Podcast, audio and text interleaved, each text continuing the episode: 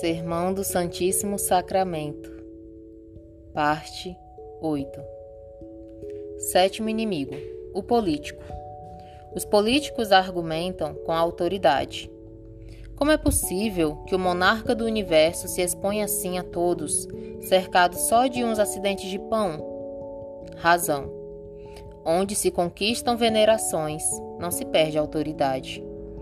A lançada do lado de Cristo e a Igreja a construção da igreja de Santa Eustáquia e os muros de Lisboa. Início.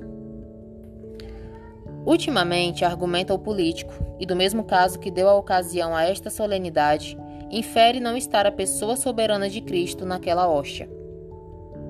Os príncipes de nenhuma coisa são nem devem ser mais zelosos que de sua autoridade.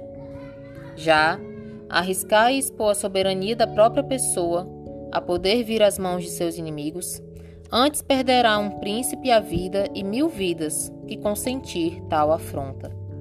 E se não, lembre-se a fé do primeiro rei de Israel. Perdida a batalha dos montes de Geuboé contra os filisteus, achava-se Saul tão mal ferido que nem se podia retirar nem defender. E que resolução tomou neste caso? Tira-me por esta espada, disse ao seu pajem da lança, e mata-me. Ne forte veniant incircuncisi ist et interficiant me iludentes mihi. Porque não venham estes infiéis e me tirem a vida, perdendo respeito. 1 Reis 31, versículo 4. Pelo respeito e pela autoridade o havia, e não pela vida, pois se mandava matar. Não teve ânimo o criado para o executar, e lançando-se o mesmo Saul sobre a ponta da sua espada, caiu morto por não cair nas mãos de seus inimigos. Assim, estimam os príncipes e assim devem estimar mais a autoridade que a vida. Pois se tanto preço tem na estimação dos monarcas supremos a autoridade e soberania de suas pessoas, se antes quer um rei generoso tirar-se a vida por suas mãos, que poder vir as de seus inimigos, como é possível, nem crível, que o príncipe da glória Cristo, que o rei dos homens e dos anjos, que o monarca universal do céu e da terra, deixasse tão mal guardada sua autoridade e tão pouco defendido seu respeito, como é força que o esteja cercado só de uns acidentes de pão? Como é possível, nem crível, que deixasse tão arriscada e exposta a majestade divina de sua pessoa a cair nas mãos infiéis e sacrílegas de seus inimigos, como publicam as memórias deste dia e a ocasião e o nome destes des desagravos? Aos outros argumentos, respondi pela razão, com que estudei. A este respondo com que vejo Onde se conquistam venerações, não se perde autoridade. Estes são os ditames de Deus. Esta foi sempre sua razão de estado. Permitiu que choramos para conseguir o que vemos. Que maior exaltação de fé, que maior confusão de heresia, que maior honra de Cristo. Tanto rende a Deus uma ofensa, quando é a cristandade a que sente e a nobreza a que a desagrava. As majestades e altezas do mundo, os grandes, os títulos, os prelados, as religiões, todos prostrados por terra, todos servindo de joelhos, todos confessando-se por escravos humildes e adorando como a Supremo Senhor aquela soberana majestade, sempre venerável e sempre veneranda, mas muito mais quando ofendida. Veja agora o político se perde Deus autoridade ou se conquista honra e glória quando permite uma indecência.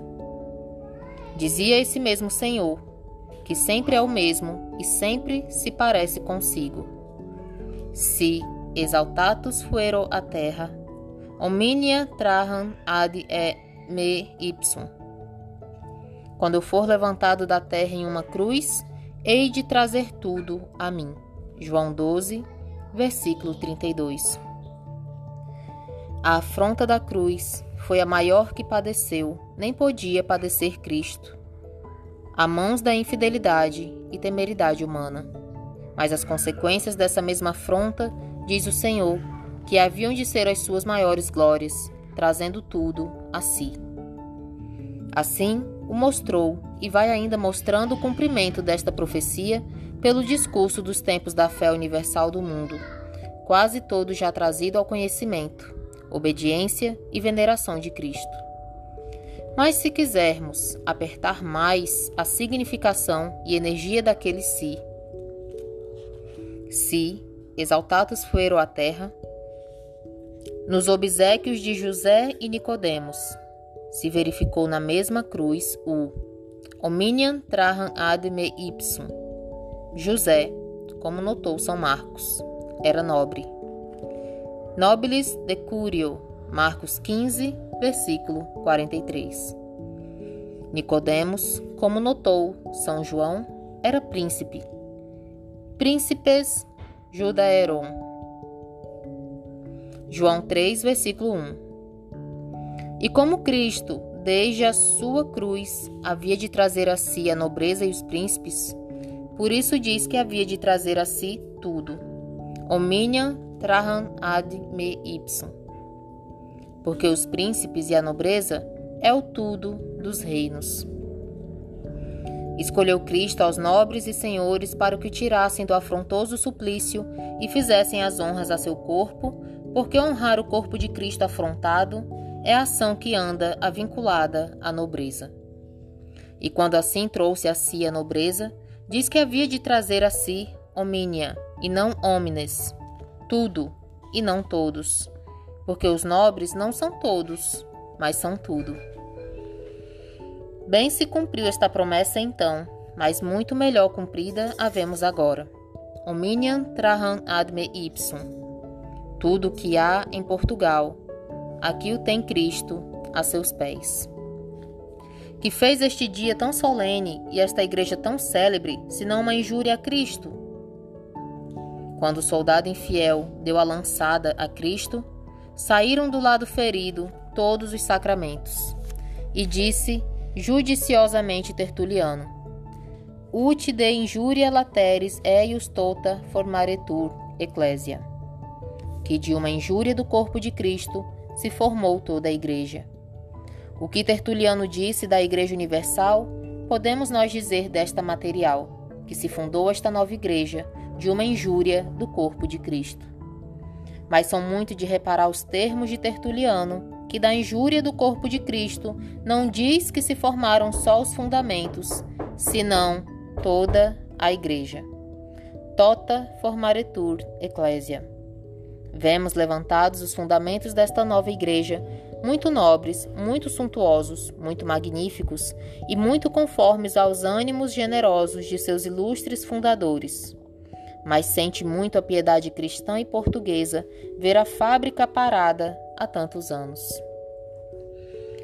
Quando, no interrompido ou ameaçado desta obra, se pudera presumir descuido, Assaz desculpado ficava com a variedade e estreiteza dos tempos, mas quanto esta estreiteza é mais pública e conhecida, tanto maior louvor merece o novo e presente zelo com que se trata de levar a fábrica por diante e não parar até se pôr em sua perfeição, sendo o primeiro exemplo o de Sua Majestade, que Deus nos guarde, cuja real liberalidade quer ter uma grande parte nesta obra como em todas as de piedade.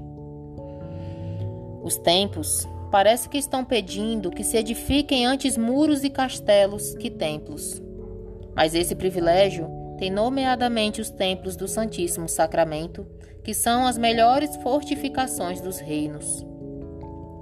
Edificou a sabedoria um templo. Sapientia a edificavit sibi domum. Provérbios 9, versículo 1 dedicou este templo ao Santíssimo Sacramento. Misquit vinum et proposuit mensam. E que se seguiu daqui? Missit ancilas suas ut vocarent ad arsem et ad moenia civitatis.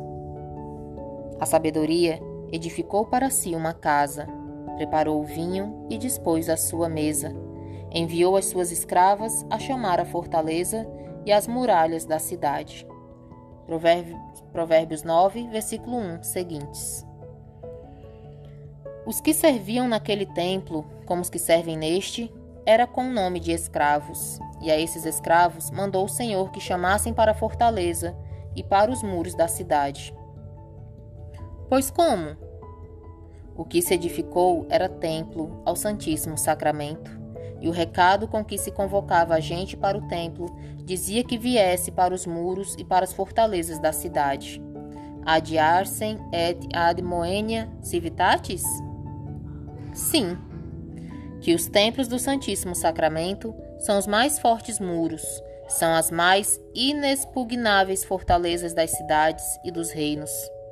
Edifique-se, leve-se por diante esta fábrica, que ela será os mais fortes muros de Lisboa, ela será a mais inexpugnável fortaleza de Portugal, e acabará de conhecer o político, a razão de Estado de Deus, que quando se expõe a cair nas mãos de seus inimigos, é para mais nos defender dos nossos, e para fundar sobre suas injúrias o edifício de suas glórias, aprendendo e confessando na política deste Altíssimo Conselho de Cristo a verdade secretíssima e sacratíssima daquele vere. Vere est cibus, vere est potus.